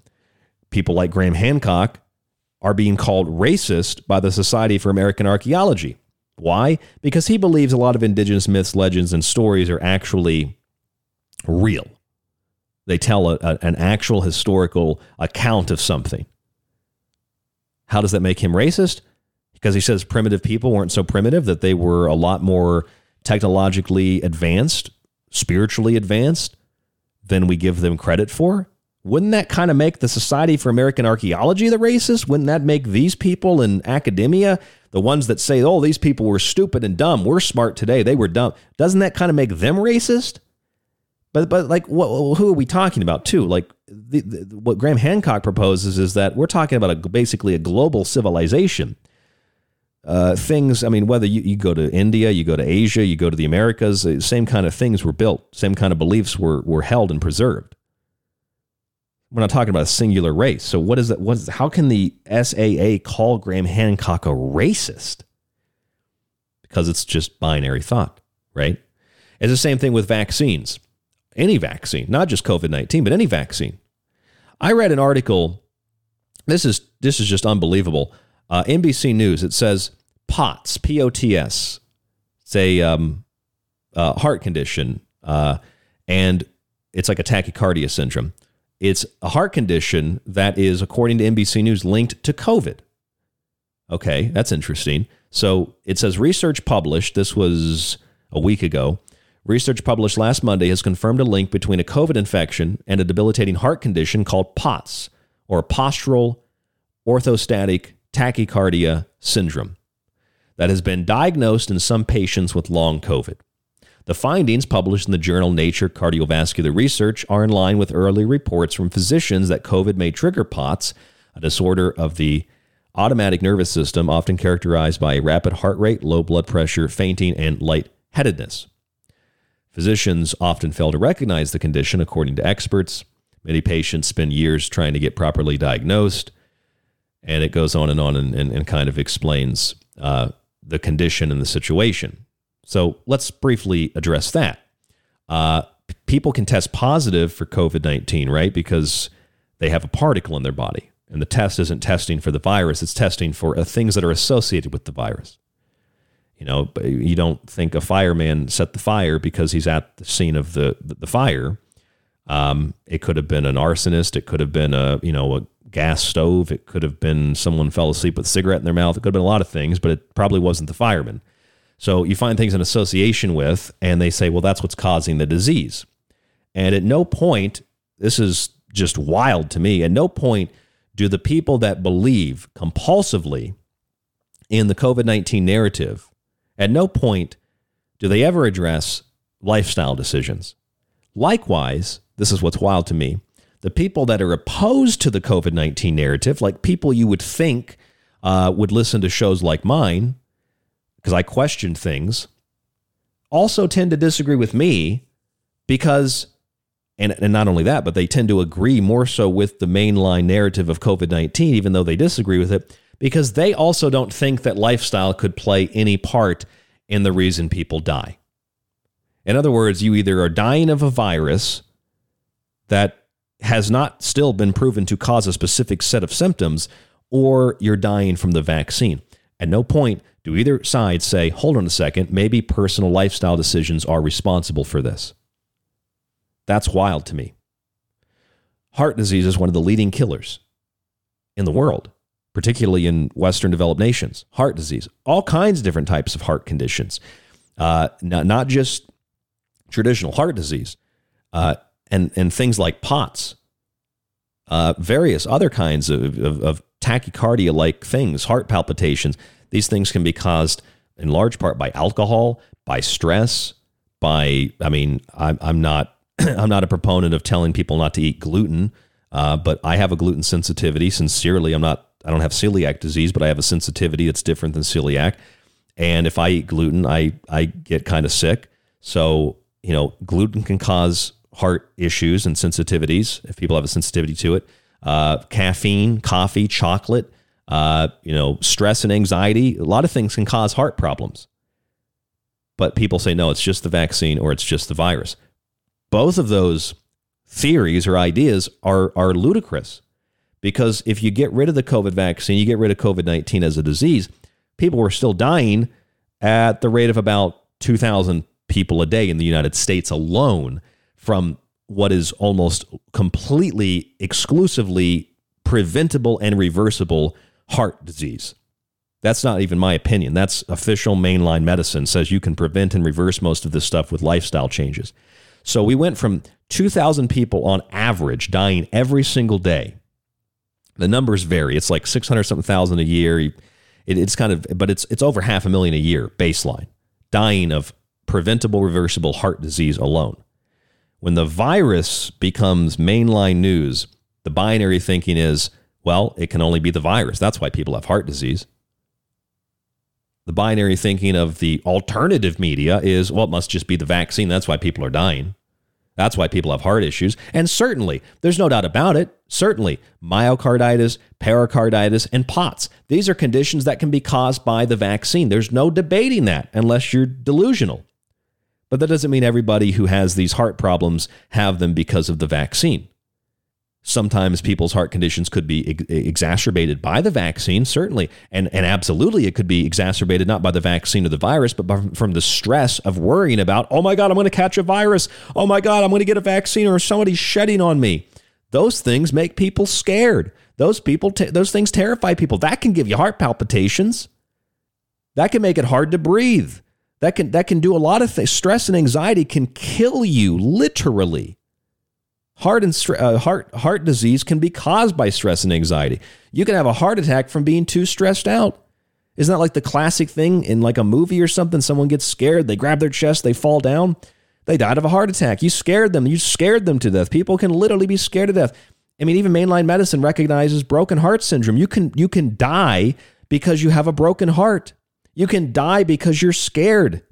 You, your, your heart is a powerful thing, and it's not just physical, it's energetically in a spiritual sense. But no, it's just a virus or it's just a vaccine, right? So you read through this article, and they're talking about the journal Nature Cardiovascular Research.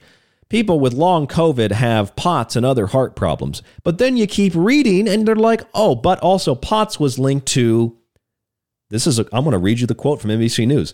POTS was also linked to COVID vaccines with mRNA vaccine or COVID vaccination with an mRNA vaccine, according to the new study. So, in the study where they say POTS is caused by COVID, refusing or neglecting to acknowledge that things like POTS are caused by more than a virus, and people were suffering from these kinds of things long before the, the virus, in the same way that people that believe that the vaccine causes all these problems don't acknowledge that these things existed before vaccines and before the virus and before the COVID vaccine in particular. Now we get to the part in the story where they say actually COVID vaccines also cause POTS. So I'm really confused here. Does the vaccine cause it or does the virus cause it? Has no doctor been able to recognize that it's caused by something else. if the vaccine and people that get the virus, and we don't know how many people have actually received the vaccine but also tested positive, so maybe the vaccine is causing most of these cases, right? That's another thing too. Like, well, vaccines they they they, they make some people sick. Finally, they a couple people get sick. You know, but how how many of the people that are getting sick they, they that that they don't tell us whether or not they were vaccinated? How many people are actually really sick. They weren't sick until they got the vaccine. Then they get the vaccine. Then they're really sick. And then they test positive for COVID. But those people, we don't count their COVID cases in association with the vaccine. They just have COVID. And then they use those cases to promote the vaccine, even though the vaccine's what made them sick in the first place. This is just a big game of statistics and wordplay and very, very polarizing binary thinking. So if the vaccine can cause POTS and people with COVID 19 get POTS, then there's probably another explanation for it. And it's probably not the virus. And although it might be a little more of the vaccine, it's probably not really the vaccine either. And then here's another one When is the best time to test for COVID 19 before holiday gatherings? And the first line in this article says, it's officially holiday season in the United States and unfortunately respiratory virus season as well respiratory virus season, right? What is respiratory virus season? Well, with the flu and with respiratory diseases raging in the United States, killing children left and right. What do they call this? They call this the triple demic. And how do you combat a triple demic of the flu and respiratory viruses, RSV, and COVID 19? Well, you just go back to wearing a mask. And that's not my opinion. And that's not a joke. It's not, you know, it's that's what the New York Times says the triple demic holiday, how to fly more safely. Uh, here's another one. This one's also the New York Times. Which viruses at this time? New Yorkers are sick of being sick. Uh, listen to this. For almost a month now, Sean Merriam, uh, Merriam has been walking around town with a stuffy nose and a mysterious cough that keeps clattering in his lungs. He knows it's not COVID 19 because he tests regularly. And it's not the flu, which he recovered from a few weeks ago. The culprit may be RSV, which has been surging this season, but he's not sure. It could be anything, really. COVID 19 is like the ultimate binary thinking. Everything that happens to the human being is a result of COVID 19 every single thing. And everything can cause COVID 19, right? Everything can, can, can be a result of SARS CoV 2. And now, as we move into the triple demic, they call it the, this winter, RSV and COVID 19, the flu, some people aren't sick with, with these three viruses. So, what are they sick with? The New York Times asks. It could be anything. It's a series of, of, of, of mysterious illnesses circulating the city. It's, it's just a GD joke. People get stuffy noses and coughs because the weather changes. I'm here in Tucson, Arizona, where it's hot most of the time. Uh, we get like mid December through early January, a couple of weeks of really cold weather. Although, if you're here up north, it's not really that cold, but you know, it's been like I woke up this morning, it's 58 degrees in the house. I'm freezing. Actually, right now, I've got one of those heated blankets on me because I'm I'm freezing at 50 something degrees. I'm a Florida man. I'm like an alligator. I need that hot weather. And um, we get a little tiny bit of tiny bit of uh, of cold weather here and I wake up my throat's sore. I have like a little bit of that clearing that I got to do in my throat every little, you know, every every little while. Um you know, my my skin's a lot drier. That's what happens when the weather ch- and I'm just I'm in a warm climate and that happens to me. When I lived in Rochester, I had like almost like psoriasis on my arms. It was just so dry all the time and cold. That's just the weather. the, the New York Times honestly asks, well, if it's not RSV, it's not COVID 19, it's not the flu, what could it be? I don't know. The weather changing? The fact that during this time of the year, really from Halloween until New Year's when people start going to the gym for a couple days and then stop. people eat a lot more food. And they eat a lot of processed food. And they eat a lot of, you know, candies and chocolates and gravies and you know, giant, you know, hams and turkeys. People eat a lot of stuff, pies and cookies and cakes. And they drink a lot of coffees and sugary hot chocolates and although I think, you know, I I don't like meat and I don't like processed sugar. I, n- normally, I would be much more aggressive about my stance on it. I don't care what you drink or eat.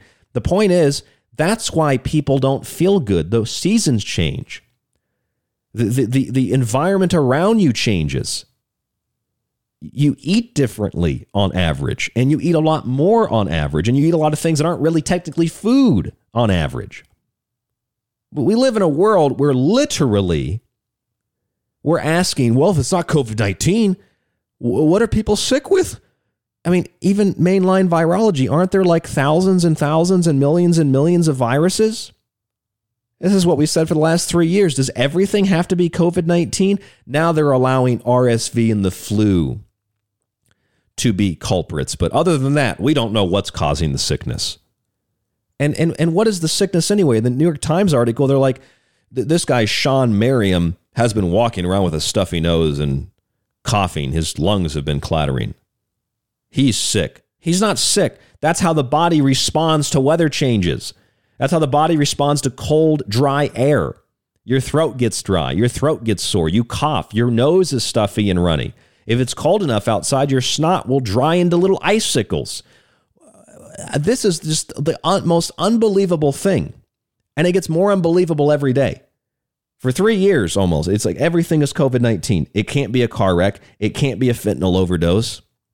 It can't be people that are getting sick even with other diseases. It just, it's all COVID. And if you don't believe it's COVID and you believe it's some other virus, then you're still a conspiracy theorist. You're still a denier of science.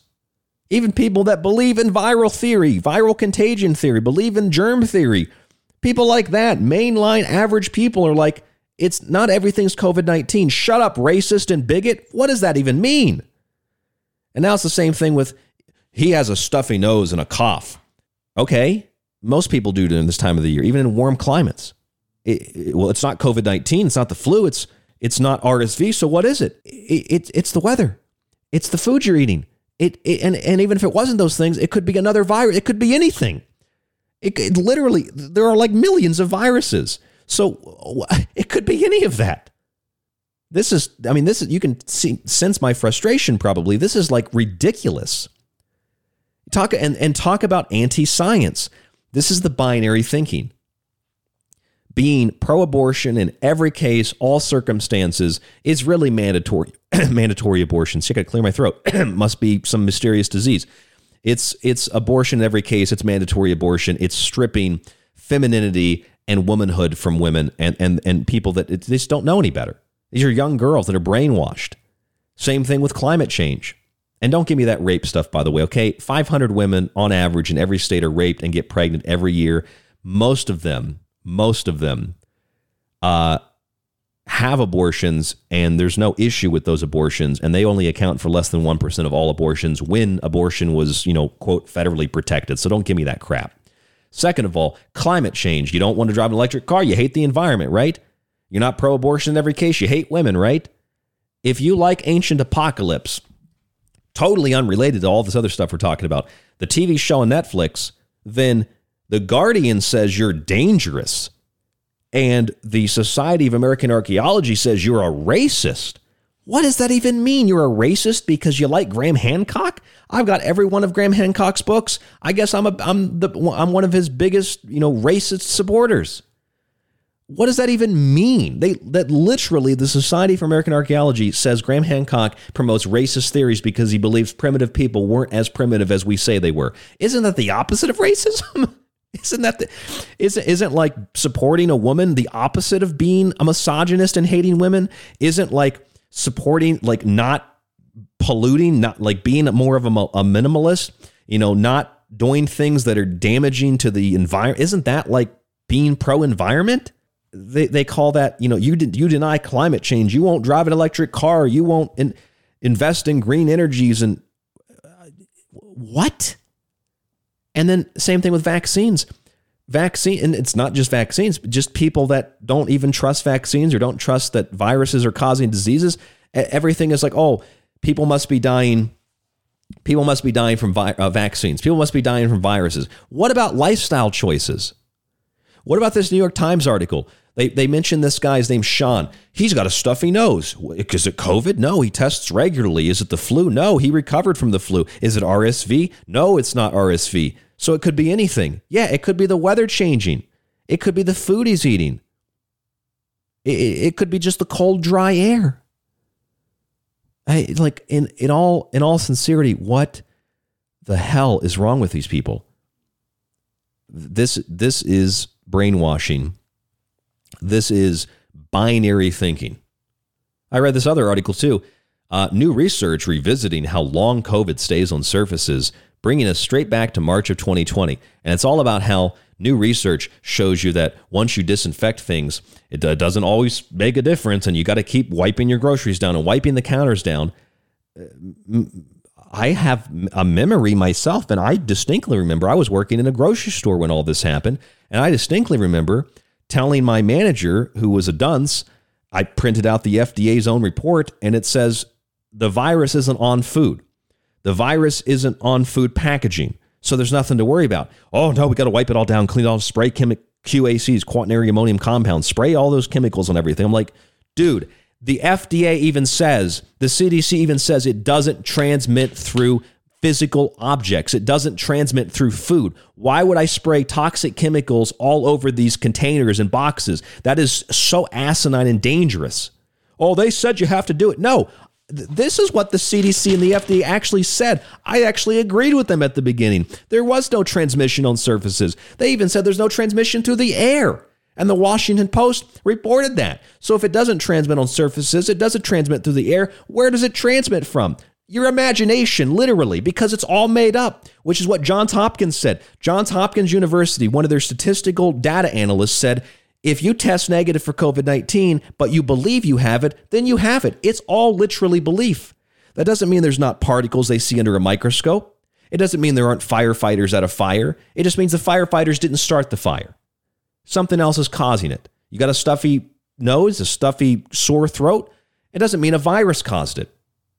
And if it is a virus, aren't there a lot of other viruses except RSV and SARS CoV 2? But no, new research says the viruses is, are still on surfaces, but they never said that originally anyway. So they're literally re, they're, they're rewriting history and changing history. That article is uh, from Parade Magazine. New research revisiting how long COVID stays on surfaces. Uh, that's not what the original research said. I remember it. I printed it out. I've got a whole file box of that kind of stuff. And then here's the New York Times again. It's time to wear a mask, health experts say. Why? Masks are back, and this time they're not just for COVID 19. A triple demic of coronavirus, influenza, and respiratory viruses like RSV are sweeping all over the United States in cities and counties, including New York City and Los Angeles, and they're encouraging people to wear masks once again and the triple demic of RSV and COVID 19 and the flu are impacting kids all over the country. Kids couldn't be sick for other reasons. They couldn't be socially starved. They couldn't be starved of affection from their parents. Couldn't be a result of the alcoholism, the drug abuse, the poor eating, the poor diets, the lack of exercise, the stagnant lifestyles. It couldn't be because of just the outright, downright ignorance and, and idiocy of virtually everything we're entertained by, everything we interact with. Couldn't be any of that. Couldn't be the lack of conscious or artistic and spiritual, soulful expression. It couldn't be the things that make us human that we're lacking. It just must be something else that we can blame, something random, something that's invisible. That's the culprit. This is a one track, collectivized, hive mind thought process. And whether it's abortion, vaccines, COVID 19, climate change, or racism because you like Ancient Apocalypse on Netflix. It's binary thinking. And when every conversation, literally every conversation, is reduced to that kind of binary thinking, that's real brainwashing. That's real programming. Where the automatic responses, you can interpret what they're going to be before you before you even you know say what you're going to say because you know if you put one thing into that person's, you know, mind, they're going to respond exactly the way that you that you can predict they're going to respond because it's a program. It's zero one zero one. Human consciousness reduced to a binary system of zeros and ones, ones and zeros. I'm Ryan Gable. This is the Secret Teachings. I guess technically, when you're listening to this, it is the the winter solstice. Uh, we'll have our winter solstice Christmas Yule show tomorrow. One of the Christmas shows we do every year. We look at winter solstice, we look at Yule, we look at the origin and the history of a lot of uh, Christmas traditions. Always one of my favorite shows. So we'll be here tomorrow night on Ground Zero Radio to talk with you about Yule and the winter solstice and uh, all of that fun stuff. I'm Ryan Gable. This is The Secret Teachings www.thesecretteachings.info. Please subscribe. Please buy a book. Please support the show. We'll talk to you on the next broadcast. Stay safe, stay informed, stay healthy.